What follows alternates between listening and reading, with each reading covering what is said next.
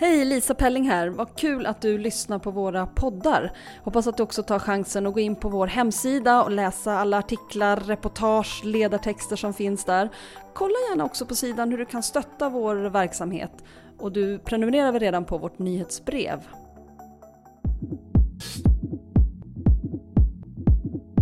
Arena Psykonomi Hej och välkommen till Arena Tykonomi som är dagens Arenas panelpodd. Vi spelar in idag den 4 september och eh, temat idag är den stundande avtalsrörelsen. I eh, vår går, löper avtalen ut för ungefär 2,3 miljoner anställda och sen är det ytterligare några hundratusen som berörs under resten av året. Så de här förhandlingarna mellan eh, arbetsgivarna och arbetstagarparterna kommer dra igång eh, redan nu i höst på många håll och det handlar om eh, bland annat om det här märkesättande industriavtalet som eh, hittills i alla fall är normgivande för övriga avtal som de rättar sig efter. Det handlar då om hur stora löneökningarna kommer bli under tre år framöver.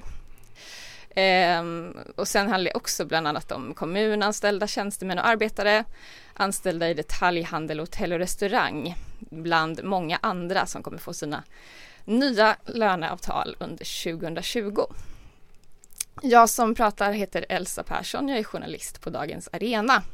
Och med mig för att avhandla detta ämne har jag med mig två kunniga gäster, nämligen Anna Danielsson Öberg, författare, arbetsmarknadsjournalist sedan många år och krönikör på Dagens Arena. Välkommen! Ja, tack! Och eh, Lars Calmfors, professor i nationalekonomi som forskar vid Institutet för näringslivsforskning just nu. Välkommen tack. du med! Tack!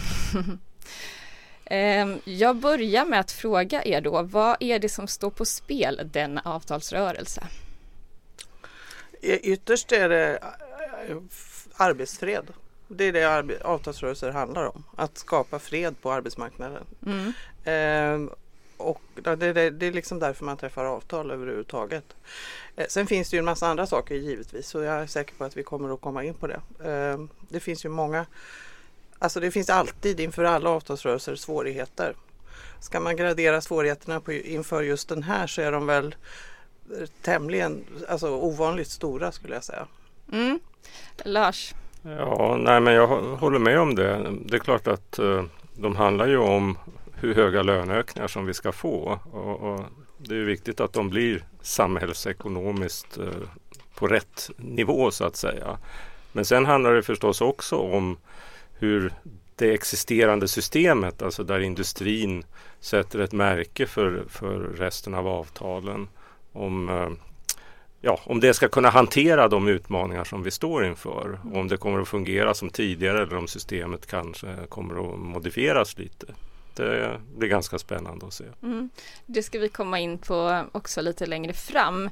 Eh, förutom det här liksom som är grundläggaren kan man säga, märket och om man accepterar det eller inte som påverkar alla avtal i princip.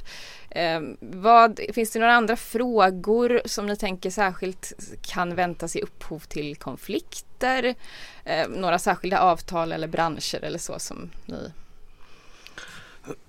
ja, då menar du fortfarande avtalsförhandlingar för att det, ja. det som är Vi kommer ju i princip ha eller har snarare skulle jag säga två parallella förhandlingar. Så att en, om man nu pratar om svårigheter så kan man säga att politikerna har skapat ytterligare en svårighet i den här avtalsrörelsen, nämligen delar av januari, januariavtalet då som, som parterna ska avhandla genom förhandlingar parallellt eventuellt med de avtalsförhandlingar som de har. Sen finns det ju massa svårigheter i själva avtalsförhandlingarna. Allt ifrån då som Lars sa med industriavtalet och hur, hur, hur det ska hanteras och vem, vem som ska göra vad och sådär. Det finns en väldig oenighet om det. Men, men sen, ja, sen finns det ju oenigheter mellan parter som kan stöka till det. Det finns till exempel flera LO-förbund som är irriterade över att de, de får i sina förhandlingar säger de själva, ge bort väldigt mycket för att ens få löneökningar och det där börjar de tröttna på och vad det kommer att leda till får vi väl se. För att ta ett exempel. Mm. Är det fastighet bland annat där som? Eh, Precis och eh, hotell och restaurang också har under flera år varit väldigt irriterat över att det liksom avtalet urholkas. Mm. Eh, vi kan säga det du menar med det parallella här utanför de vanliga avtalsförhandlingarna är ju den här överenskommelsen i januariavtalet om att ändra eh, lagen om anställningsskydd, LAS. Eh, det pågår en statlig utredning som ska redovisa sina resultat i slutet av maj och direktiven där handlar om att hitta fler undantag från turordningsreglerna gör det billigare att säga upp men också skydda mot godtycke och att hitta en citat bättre balans i anställningsskyddet mellan personal som jobbar med olika anställningsvillkor. Eh, men också då att stärka arbetsgivarnas ansvar för anställdas kompetensutveckling och omställningsförmåga. Så, ja, så har vi det på plats där. Ehm, Lars, frågan där om det är några särskilda frågor eller sådär som kan bli stötestenar just den här avtalsrörelsen. Har du något att tillägga där? Ja, det är ju som Anna säger att, alltså att det, det kommer att vara två parallella processer kommer ju att eh, komplicera det hela. Och man kan ju undra om avtalsparterna verkligen kan hantera dem samtidigt. Eller eh, jag skulle ju tro att det är rätt svårt. Det, det är svårt, brukar vara svårt nog att, att liksom komma överens om löneavtalen. Mm. Eh, så att det, det, är ju möjligt att det hela kommer utmynna i att man, man, gör det först och sen får man skjuta på hela processen när det gäller både den här statliga utredningen och, och, och de förhandlingar då om, mm. om LAS-regler och mm. annat som, som också ska föras. Jag har väldigt svårt att se att man kan klara de där sakerna simultant. Det är klart, på ett sätt kan man säga att det kan vara, ibland kan det vara lättare att komma överens om man har flera saker att bolla med. Men å andra sidan blir komplexiteten så stor så att det kanske är, är fullständigt uh, ohanterligt. Ja, och sen Martin Linder, Unionens uh, ordförande, han har ju varit ute flera gånger och sagt att uh, Alltså, eller ifrågasatt varför överhuvudtaget politikerna har valt den här metoden. Han, han har till och med gått så långt så han har sagt att frågan är Vill politikerna att parterna ska bli överens? Eller vill, vill man ha ett misslyckande för att det här blir så himla krångligt och alltså, tidsmässigt så. Menar han just då att det sker samtidigt? Ja, att man, att man har dragit igång den här processen i, som, som krockar kan man säga då med avtalsförhandlingarna. Mm. Mm. Men kan man använda det här på något vis eh, det kan vi se på olika håll från fack och arbetsgivarsidan då att det, att det blir någon fördel och att få in det här som en bakgrund liksom eller att det ställs mer på spel eller Ja men alltså hela, hela upplägget är ju det är ju en fördel för arbetsgivarna. Mm. Därför att hela det politikerna föreslår eller vill åstadkomma i avtalet det är delvis vad arbetsgivarna har velat väldigt länge. Arbetsgivarna vill visserligen gå väldigt mycket längre men det, det är fördel arbetsgivarna kan man säga. Mm. Om, man, om man ställer den frågan då vad med det, med det spelbordet eller vad man ska säga. Vad skulle kunna få då arbetsgivarna till exempel att, att eh, bli lockade att komma överens om med eh, fackliga parten innan den här statliga utredningen kommer med sitt förslag? Fin, är det liksom, finns det några incitament för dem? För det är ju sagt att ja, om, om parterna kommer mm. överens innan då sista maj så ska man i alla fall i första hand eh, ta, ta det förslaget som kommer från parterna själva istället för att lagstifta. Ja, nej men eh, det, det, är klart att man kan resonera på arbetsgivarsidan som att man har en väldigt stark eh, situation. Och, och kommer man inte överens, ja då, då, då, genomförs en del av det man vill lagstiftningsvägen. Eh, det kan genomföras så att säga de som står bakom januariöverenskommelsen om det inte gör det för att Socialdemokraterna får, får liksom svårt att hantera det, ja, då kan de ju ändå hoppas på att en eh, så majoritet av ja, allianspartier eller gamla allianspartier så att säga och Sverigedemokraterna kommer att mm. genomföra det i alla fall. Det som talar för då att arbetsgivarna ändå skulle vilja ha en uppgörelse det är väl det här att man vet att alla avtal är så att säga ett upprepat spel. Man möter gång på gång samma part. Och därför ska man inte så att säga krossa motståndaren. Uh, och det slog ju tillbaka på, på LO på 1970-1980-talet när man fick igenom politiskt väldigt mycket av det man ville. Uh, lagstiftningsvägen och inte avtalsvägen. Men det gjorde ju då arbetsgivarsidan våldsamt militant och har sedan slagit tillbaka i decennier. Så att om man är klok tror jag att man resonerar på arbetsgivarsidan med, med ett långsiktigt perspektiv. Men Och man då- är inte alltid klok på Och då är själva, själva, själva, det, själva det att man kommer överens innan det blir lagstiftning är någonting som borgar för liksom bättre överenskommelser framöver. Fast alltså Ja. man, man, man, jag tycker också man får, man får vara försiktig med hur man, alltså man ska läsa, du, hade läst, du citerade ju från januariavtalet. Det finns en annan eh, formulering som jag hade skrivit upp här någonstans.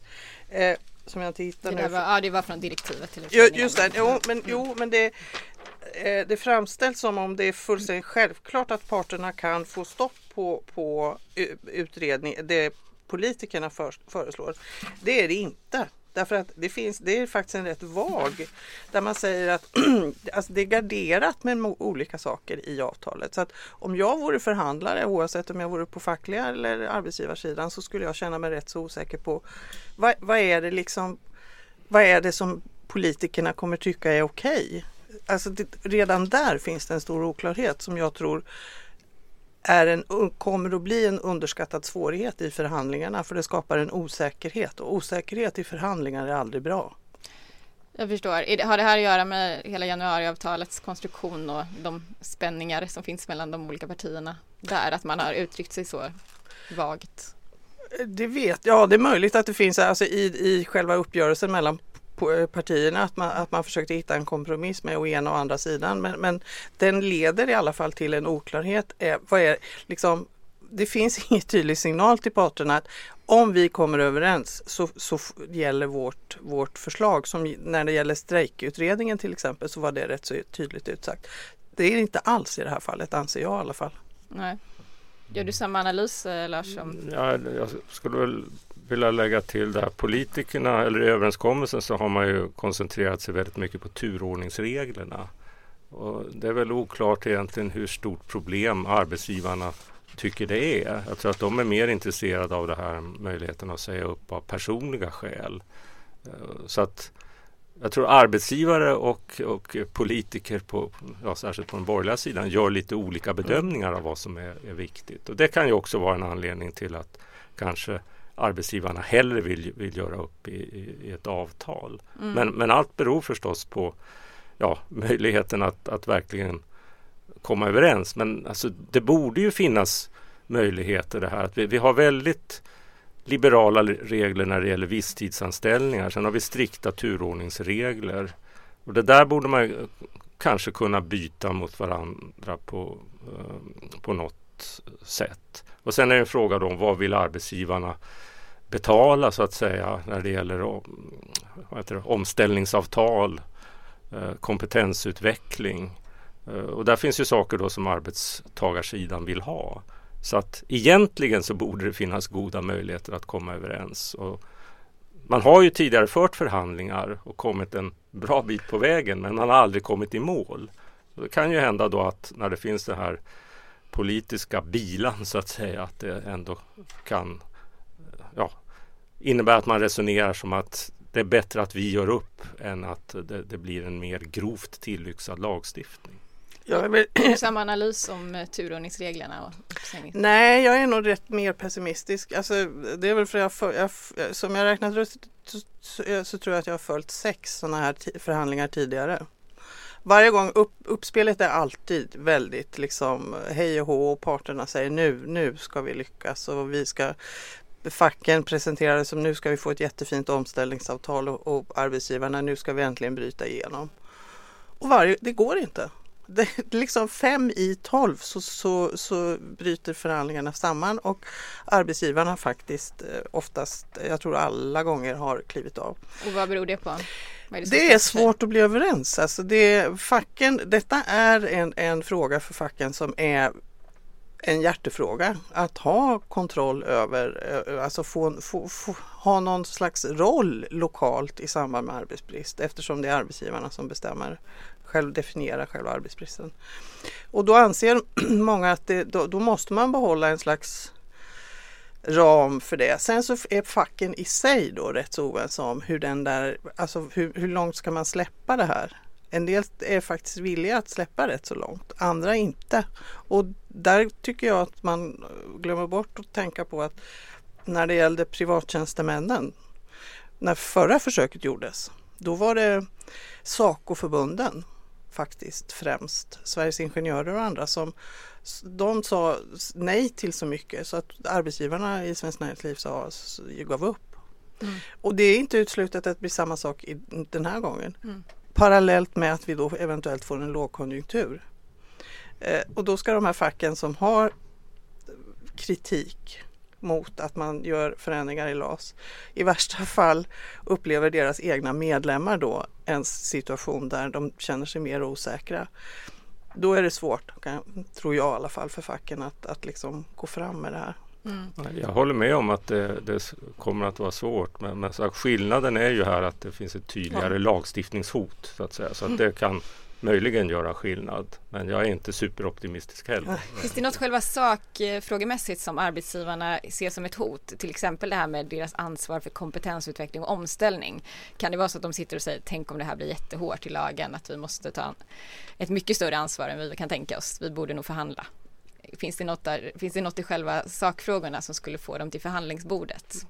Ja, men det, det kan det ju göra och att de vill ha mer så säga, kontroll och inflytande helt enkelt eh, över eh, villkoren för, för omställningar och hur det hela hanteras. Jag håller med Lars, givetvis att det är ett, ett liksom hotet i sig har ju påverkan givetvis. Men en annan svårighet är vad som händer med Arbetsförmedlingen. Alltså parterna har ju sina omställningsförsäkringar redan idag och sina system. Då ska de eventuellt byggas ut som du själv sa i bästa fall. Och så har vi ett statligt system som ingen människa vet vart det är på väg och det i sig gör ju då att det skapar osäkerhet. Vad, vad, vad ska man liksom som, som parter luta sig mot och förhålla sig till? Men det kan också slå åt motsatt håll, alltså att parterna resonerar som att man, man kan inte längre lita på att det finns en fungerande arbetsförmedling och därför måste vi ta hand om det här själva. Ja. Så det kan ju också öka mm. kompromissviljan. Mm. Ja. Ehm, för att ta ett exempel där inför förhandlingarna så har Svenskt Näringsliv krävt i princip fri uppsägningsrätt. Hur tolkar ni det? Ja, jag vet inte, det är väl inte något heter det, eh, bindande bud så att Nej, säga. Eh, och arbetsgivarsidan går ju ofta ut i förhandlingar väldigt hårt, men även i löneavtal så, eller löneförhandlingar så går man ju ibland ut med att det ska vara noll i löneökning när alla vet att det är fullständigt orealistiskt. Så att, eh, jag tycker inte man ska fästa så stort avseende vid, vid sådana utspel. Mm. Ehm, just som du nämnde Anda så är vi på väg mot en lågkonjunktur enligt, jag tror det är Konjunkturinstitutets ehm, eh, senaste eh, rapport där så planerar nästan var tredje företag att minska eh, sin personal kommande halvår. Vad, ja, vilken betydelse kan det få? Du berörde det lite grann i hela, då, då, om vi går tillbaka till avtalsförhandlingarna. Ja, det gör det ju alltid svårare. Alltså, alltså, inför avtalsförhandlingar så är arbetsgivarnas bud alltid att det är nu, oj oj oj, nu är det, finns det inga pengar och nu måste vi hålla igen och sådär. Eh, men det är klart, kommer det signaler tydliga nu från, från olika håll att, att det faktiskt är så, då, då, då måste ju facken givetvis förhålla sig till det. De gör ju också egna beräkningar och kommer säkert att alltså det, kommer säkert i så fall givetvis också förhålla sig till det. Det svåra är ju att vi befinner oss i någonting som Alltså det är väldigt osäkert och, och som jag sa tidigare osäkerhet är, gör alltid förhandlingar väldigt svårt. Så att vi får väl se, alltså Brexit och alla möjliga saker kan ju komma och påverka rätt så snabbt. Ja, nej, men det är ju en komplikation här att Eh, löneökningarna har varit för låga under eh, några år. Eh, så att därför finns det nog ett tryck från eh, Eh, ja, på, på en del ställen på den fackliga sidan i alla fall, alltså att man ska ha betydligt högre löneökningar. Och då kan man säga att problemet är att man borde ha haft de där högre löneökningarna tidigare. då hade de gjort mer nytta i en, en, en väldigt stor bristsituation. Men nu kan, kommer man att få, få det förmodligen lite feltajmat så att de kommer i, i en nedåtgående konjunktur. Sen kommer det bli en komplikation om, om det blir en kraftig internationell nedgång som, som Anna var inne på. Vi vet ju inte men, men eh, handelskriget mellan USA och Kina och ja, lite på andra håll. Det kan ju så att säga fortsätta och, och få väldigt negativa effekter. Brexit eh, vet ingen vad som händer med men det kan också gå, gå, illa. Och får man då en väldigt stark internationell nedgång och så slår det mot industrin, då kommer man ju där att vilja ha väldigt låga löneökningar. Och samtidigt kanske delar av det som är mer hemmamarknadsinriktat fortsätter att gå väldigt bra. Och då kommer det att bli väldigt stora spänningar när det gäller då märkessättningen och om olika parter ska kunna avvika från den och hur mycket.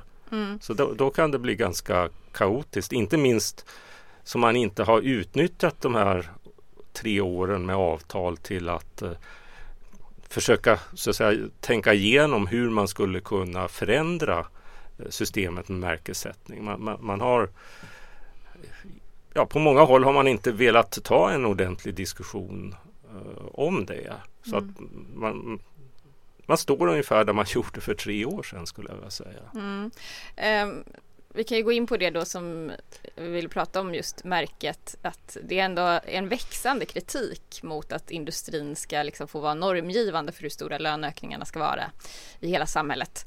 Eh, de sex LO-facken inom 6F som representerar branscher som är mer liksom beroende av inhemska villkor än, export har ju presenterat ett alternativ till det här och just du Lars eh, tillhör också en av kritikerna eh, som du kom in på. Men varför är det, varför är industrimärket, varför har det tjänat ut sin roll enligt dig?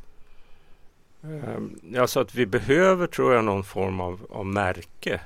Uh, och det var bra när märket infördes för att uh, då, då, tog det slut så att säga på en, en uh, situation där, där, där löneökningarna blev alldeles för höga. Och då var det bra så att säga att, att industrin som är hårt konkurrensutsatt fick bestämma märket. För att eh, det höll nere löneökningarna och det var bra för samhällsekonomin där, i en situation när vi hade hög eh, arbetslöshet. Och, och, det viktigaste målet var att helt enkelt att få ner den. Men, men nu är vi ju i en, en, ganska annorlunda situation. Att, att det som kommer att hända framöver det, vi får ju en kraftig demografisk förändring. Och det kommer att leda då till att eh, eh sparandet i, i, ekonomin kommer att sjunka. Uh, och det kommer i sin tur slå på att vi, vi, vi, vi kommer inte ha lika stora bytesbalansöverskott som uh, tidigare. Eller vi bör inte ha det. Bytesbalansöverskott är ju liksom landets uh, totala sparande. Och då ska inte den internationellt konkurrensutsatta sektorn eller exportsektorn, och det är ju stor del industrin, den ska helt enkelt inte vara lika stor som, som den har varit då tidigare åldrande befolkning innebär eh, så större krav på vård och omsorg. Så att vi behöver flytta en hel del kvalificerad arbetskraft dit. Mm. Och i en marknadsekonomi så är mekanismen för det, det, det är ju eh, lönebildningen. Alltså att löneökningarna måste då ligga eh, på en sån nivå helt enkelt så att eh, de som kan betala och det kommer att vara eh, hemmamarknadsinriktad verksamhet de ska dra till sig folk. Och industrin som då inte kommer att kunna betala lika mycket ska, ska släppa helt enkelt li, eh, lite folk. Och då ska löneökningarna hamna lite högre i, i, i, hela ekonomin än som egentligen eh, passar industrin. Och vill man att det här ska gå fort och smidigt då ska löneökningarna bli lite större för eh, lärare, sjuksköterskor, de som sysslar med socialt arbete. För att så att säga locka folk dit. Så har det ju redan skett men delvis mer i branschvisa avtal att man har höjt kraftigt lönerna på grund av just svårigheten att rekrytera ja, men det sker Har det fungerat på, samma, på det sättet som du Ja men det sker ganska långsamt mm. för att nu får man ju inte göra det i avtalen utan avtalen när de är siffersatta så att säga på, på central nivå de hamnar ju på, på exakt samma decimal. Mm. Och så får man gå runt det här genom så jag lite mer än avtalen men det, det, det, sker inte i någon större utsträckning. Och då har vi fått den här övergången på många håll till sifferlösa avtal. Och det, det är ett sätt att göra det men även det så att säga går, går ganska långsamt. Så att jag tror att det, alltså, alltså konstruktioner av typen som man gjorde för undersköterskorna, märket plus någonting. Det, skulle skynda på den här processen och göra den mycket, mycket smidigare. Mm. Men det här, de här tankarna är ju då väldigt eh, kontroversiella. menar, facken, industrin och, och teknikarbetsgivarna eh, skriker ju i högan sky bara man eh, pratar om det här. Mm. Handlar det bara om att de förlorar sin egen makt eller? Eh, jag tror att det är ett, eh, ett inslag i, i det hela. Eh, men jag tror också att det finns en, en eh, ja, det är en blandning ska jag säga. Det finns en genuin rädsla för att eh, lättar man på systemet, gör det lite mer flexibelt så, så kommer man inte kunna hantera det. Nu tror jag att det, det, är ännu farligare att inte göra det för då tror jag att, att, systemet till slut nästan kan, kan sprängas. Sen tror jag också att det finns väldigt mycket ska vi säga konstigt tänkande, alltså om att det är något särskilt med industrin. Eh, att det är bara industrin som så att säga kan generera skatteintäkter och, att eh, exportinkomster är finare än andra inkomster. Och vi ska ha bytesbalansöverskott. Det är nästan som merkantilisterna på 1600-talet. Eh, Så att ja, det är en blandning av olika faktorer som gör att tänkandet där är alldeles låst på, på många håll som jag tror är jättefarligt. Mm. Bara för att vara tydlig då, men, men skulle löneökningen vara högre egentligen enligt dig i alla sektorer eller men att liksom offentlig sektor eller så skulle vara mer dra upp märket eller skulle de vara högre där? Jag tror att löneökningstakten i hela ekonomin Eh, ska hamna lite högre. Jag menar, den har legat på ungefär 2,5 procent. Det är inte förenligt med ett inflationsmål på, på 2 procent som jag tycker är en, en, eh, en bra siffra. Men sen tror jag också att man måste ha mer flexibilitet, alltså så att tillåta där vi har väldigt stor brist på arbetskraft.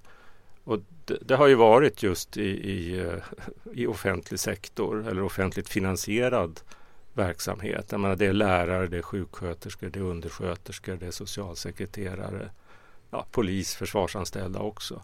Där måste man kunna avvika mer från märket än, än man har gjort hittills för att liksom, de här anpassningsprocesserna ska gå snabbare. Mm. Ja, Anna, vad, eh, hur ser du på det här med industriavtalets relevans? Ja, alltså, det, Lars har ju helt rätt i, ja, dels är ju du en, en aktör i detta i högsta grad. Du är en av dem helt enkelt som har, har varit tydlig, tydligast i, din kriti, i, i kritiken mot industriavtalet förutom då 6F, de fem fackförbunden i 6F. Just det. men, men eh, och det, men men det, det är ju också andra som har kritiserat industriavtalet av och till under många år. Eh, det, det, som har hänt nu är att kritiken är mer konkret och att man strävar efter att hitta en lösning och det tror jag gör parterna inom industrin. De är liksom inte vana vid det. Så, så, så på så sätt så tror jag att det finns en slags Ja, man är van vid att vara de som, som ändå bestämmer. Det är, inte, det, det är ju faktiskt så att industrins parter har till och med en roll i Medlingsinstitutets instruktion, vilket är rätt så anmärkningsvärt. Eh, att staten har så att säga pekat ut parterna att, att, att de ska ha en roll som märkesättare och sådär. Och det, det, skapar säkert ett, ett självförtroende och en känsla av att ja, men vi, det är vi som bestämmer. Samtidigt så säger man hela tiden att man ska öppna för, för andra och sådär. Eh, och det skulle man ju skulle, borde man ju ha gjort för länge sedan. Samtidigt så har det försö, gjorts försök och två gånger har LO-samordningen eh, spruckit. Men jag skulle vilja säga en annan sak apropå det Lars säger är att det finns ett problem med det Lars säger tycker jag. Därför att det är faktiskt så att om man ser till hur, hur löneutvecklingen ser ut nu eller hur, hur, den ser sannolikt ut så skulle jag säga, så finns det ju grupper, alltså eh, socialsekreterare, lärare, poliser och många andra, de har haft högre löneökningar än andra. Problemet är att det inte syns. Därför att statistiken i sig är så otymplig. Och det i sig gör att det är många som inte liksom har, har, har det här Vi nördar ser väl det antar jag och kan ta reda på det. Men det, det är inte liksom en synliggjort. Till exempel med, går man in i Medlingsinstitutets siffror så finns det ingen, det syns ingenstans. Och det tycker jag är ett stort problem. Så att mycket av det Lars pratar om har, har ju de facto redan hänt ändå. Men borde det inte då det är väl den påverkan på hur arbetskraft rör sig som borde vara det som är önskvärt eller hänger det ihop med att det syns i statistiken tänker du? Nej, det har, ju med, det har ju med eh, de kommunala arbetsgivarnas desperata försök att få tag i personal. Alltså Mm. de är ju, de, jag skulle säga att de är på väg att tappa greppet över, över situationen i värsta fall. Men det som det här leder till också, det är ju att de undersköterskor som trots allt fick en, en, eh, en lönehöjning via den här metoden som, som Lars pratar om. Eh, alltså kommunerna har ju inte hur mycket pengar som helst. Och eh, någon grupp måste då stå tillbaka. Och då, då står de där med sina avtal med siffror i. Och, och, och får liksom ba, bara inom situationstecken märket medan andra gr- grupper inom samma sektor höjer sina löner. Och det här tycker jag är ett problem som prat, man pratar på tok för lite om. Att eh, tjänstemännen inom offentlig sektor till exempel drar ifrån då Ja, kan skaffa sig ja, löneökningar. ja. Mm. Nej, men alltså man måste tillföra så här, mer pengar till eh, kommuner och regioner, landsting. Eh, och det menar jag är helt nödvändigt. Det ser man väl också i, i, i politiken. Eh, just därför att det är de här ökade kraven då i, i, eh, i vård och omsorg. Sen håller jag inte helt med det här om att det inte syns i, i, i statistiken. Jag menar det, Medlingsinstitutet har ju till exempel jämfört löneutvecklingen för lärare, och sjuksköterskor med andra grupper. Och, och där ser man ju att det, det ligger så här, en eller två procentenheter över per, per år. Men eh, menar jag alldeles för lite.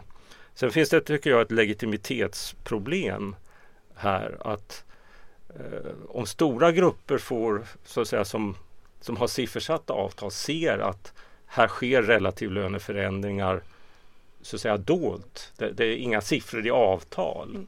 Utan man rundar hela så att säga, systemet genom de här sifferlösa avtalen. Det tror jag är väldigt eh, eh, det är ett hot menar, mot legitimiteten, mot hela systemet här med, med eh, eh, märkessättning. Men inte det Sen, sen, jag bara lägga till en sak. Sen, sen så sa eh, Anna, du, du sa en intressant sak här om hur, hur parterna i industrin reagerar. De, det är sant att de, de länge har sagt, eller de säger alltid så här, ja, ja visst finns det problem med, med, med nuvarande system. Men ingen har kunnat presentera något alternativ. Uh, och det är ju som du säger att, att uh, 6F, uh, ja, jag själv, Arbetsmarknadsekonomiska rådet har presenterat konkreta alternativ. Problemet är att de fortfarande säger att ingen har presenterat några alternativ. Men alltså det, det finns ju alternativ eh, i, i, i den meningen att man har argumenterat för att, att antingen ska industrin själv ta större hänsyn till, till resten av, av ekonomin genom att inte titta så mycket på löneökningarna i, i industrin i konkurrentländerna utan titta på vilket utrymme som finns i form av pris och produktivitetsökningar i hela näringslivet. Och det har ju också föreslagit att man ska släppa in då andra parter, att eh, eh, man ska ändra skrivningar i industriavtalet som, som nu så att säga, bara poängterar in industrins villkor. Eh, och system för hur man ska kunna hantera det här med, eller bedöma om det finns behov av ändrade lönerelationer. Så att alternativen finns där men då vill de inte, ändå inte diskutera och låtsas om som att de finns. Ja, men det är håller jag med. Äh, Ja, nej, absolut. Visst är det så. Ja, nej, jag är inte oenig Nej. med dig utan det Ja. bara utveckla ytterligare egentligen det du sa. Men en sak som jag ändå skulle vilja, alltså du säger att det, alltså, det finns ett hot då att, att man underminerar modellen därför att de här, vissa grupper drar ifrån som, som har sifferlösa avtal. Alltså man får de här löneökningarna och det, det riskerar att andra som ser detta säger ja men nu det här är inte schysst, vi, vi vill ha, också ha det. Problemet med det du föreslår är att Ja men då säger du att ja, men då ska vi ha en obalansnämnd där parterna ska sitta och peka ut vilka, vilka grupper som, som det är brist på så ska, de få, ska man bli överens om att de ska få mer. Men det ena är då, då måste man ju nästan säga åt dem att då får de inte ha sifferlösa avtal. Och det andra är svårigheten, alltså hur ska det där gå till? Ja, alltså det jag har... Det finns ju... Om man skulle föra in skrivningar i industriavtalet och andra förhandlingsordningsavtal då att om eh, vi har stora obalanser, på, alltså stor brist på arbetskraft eller för den delen jättestor arbetslöshet någonstans, då ska man kunna avvika från, från märket. Och det är klart, då kommer väldigt många hävda att eh, just på deras område så, så är det en exceptionell arbetskraftsbrist. Eh, och, då, då, har jag lanserat tanken på att man skulle ha en expertnämnd. Eh, inte utsedda parterna men, där, men inte där parterna sitter. En oberoende expertnämnd som man skulle kunna vända sig till och få en bedömning som inte är bindande men, men den kan ju ändå ha så en normativ eh, verkan. Och jag tror inte då, jag tror man kommer vara ganska försiktig. För att det, det, är inte bra att vända sig dit och säga att just vår grupp har en jättestor brist på arbetskraft och så får man ett utlåtande. Nej, det, det är ju inte så. Då har man ju slagit undan benen på, på, på sig själv. Uh, men däremot får man verkligen uh, stöd så att säga. Ja, då, då, då, då har man ett, ett bättre läge. Det, det, är väl någonting sånt som, som jag har tänkt mig. Och i slutändan så är det ju så att hur man än hanterar det här så måste det bygga på någon form av konsensus. Mm. Ungefär som när undersköterskorna fick mer. Eller med sifferlösa avtal att man accepterar i efterhand det som har, har skett. Och då tror jag att i längden, ekonomer tror ju på transparens, liksom, att det är bättre att vara tydlig och försöka etablera en konsensus än att försöka smyga igenom saker och så få en reaktion mm. efteråt.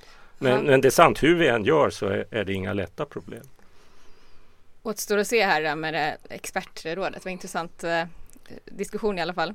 Ehm, jag tänkte också på det här förslaget från 6F-förbunden där så handlar det ju också om att de argumenterar för det här eh, en ny märkesättning, eller man ska säga, en ny modell för lönebildning genom att den ska öka jämlikheten både mellan arbetare och tjänstemän men också kvinnor och män som är en återkommande fråga i när LO ska komma överens och sådär med låglönesatsningar. Ehm, är det, stämmer det att det det är en ny lönebildningsmodell också, som krävs också för att uppnå sådana mål?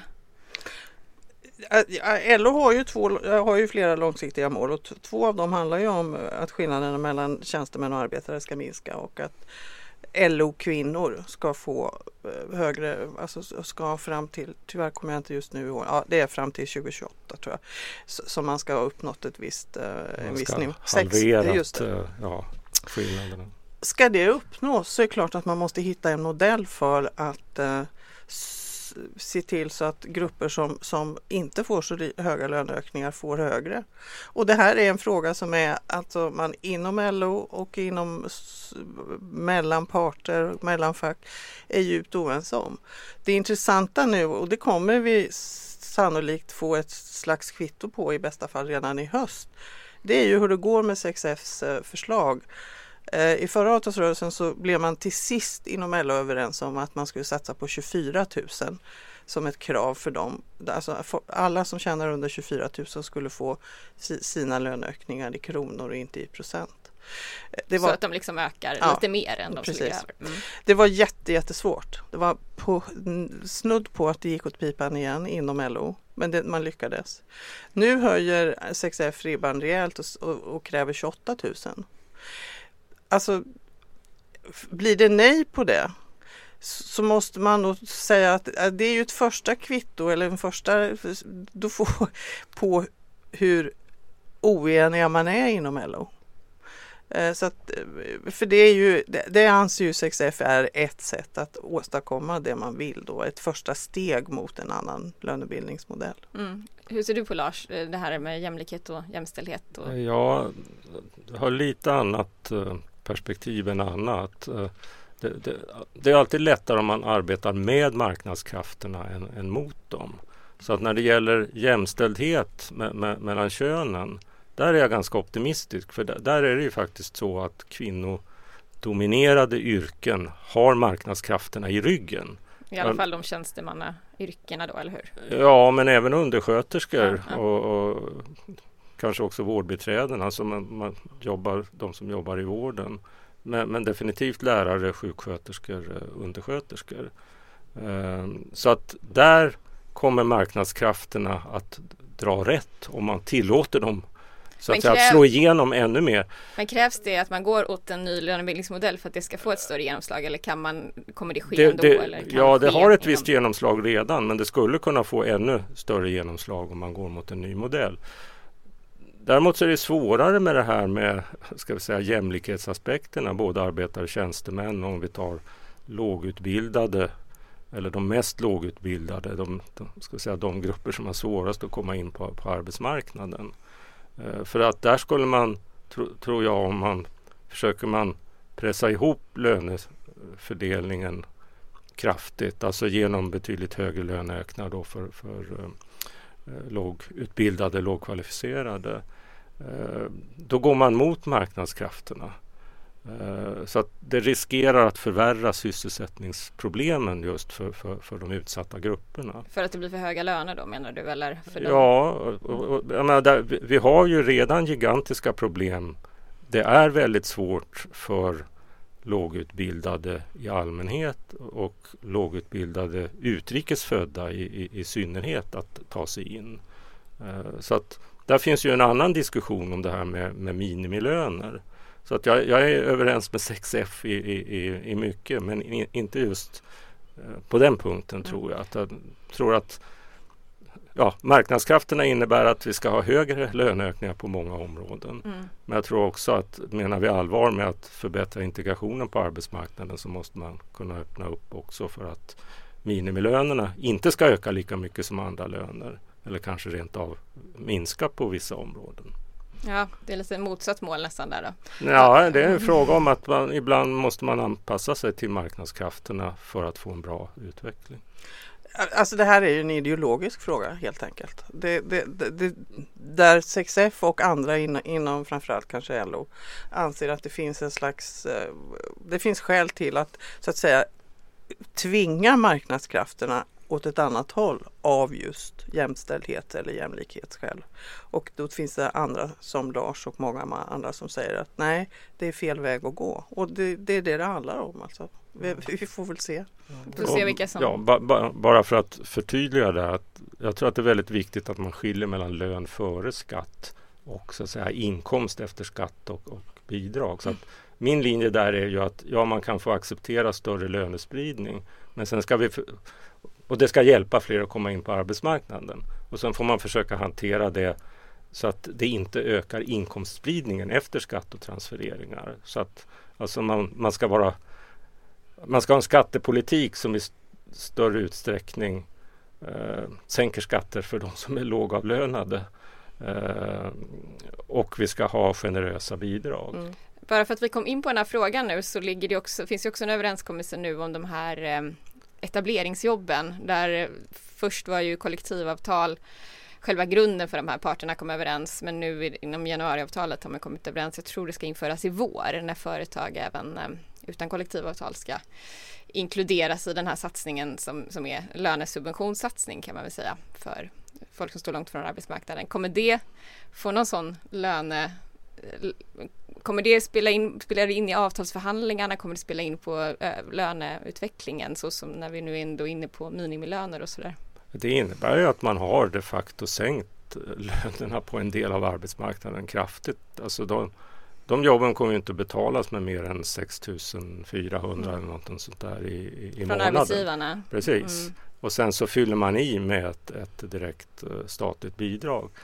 Uh, samtidigt måste jag säga, jag förstår inte vad man håller på med i den meningen att det är ju bråttom att göra någonting. Och nu har vi diskuterat ett antal år och, och det finns överenskommelsen men, men den kommer ju aldrig på plats. Det skjuts hela tiden framåt. Det där borde ju vara en enkel sak att, att genomföra. Men, men det tar alldeles för lång tid. Vad tänker du Anna? Ja, jag håller väl med. Men sen så är det ju just att man är inne och river i det. Liksom varför, varför inte låta parternas förslag hanteras och sen får vi se. Alltså, det, nej, jag håller verkligen med om att, att det, det, det, tar väldigt lång tid. Men, men samtidigt så kan jag tycka att alltså, ja, hur ska jag säga, det svåra är ju att veta sådana här åtgärder brukar sällan funka om man ska vara ärlig.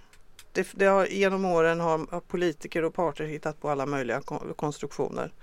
Det slutar tyvärr väldigt ofta med att när man sen tittar tillbaka så blev det inte alls så många som alla hade hoppats. Det finns alla möjliga namn på sådana åtgärder. Nu när vi har en arbetsförmedling i sönderfall, parter som har fullt upp med annat. Jag förstår inte vem ska, vem ska, vem ska ha tid att ens hålla på med det här? Ja, intressanta frågor. Får se hur det går med det här helt enkelt. Eh, Eftersom vi ändå kom in lite där på LO eh, samordningen och förmågan att komma överens. Eh, vad tror ni? De här kraven från att gå ifrån märket, krav på låglönesatsningar, Kommunal har väl också gått ut med att de, de vill fortsatt ha någon typ av låglönesatsning vad jag förstår det som. Kommer man komma överens och vilka kompromisser kommer krävas tror ni inom LO?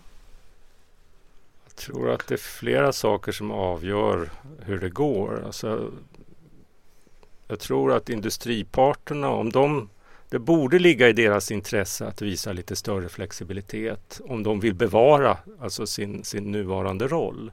Eh, men jag är inte säker på att, eh, att de riktigt inser det. Uh, allra minst teknikarbetsgivarna som jag inte, många gånger inte tycker tänker så, så långsiktigt.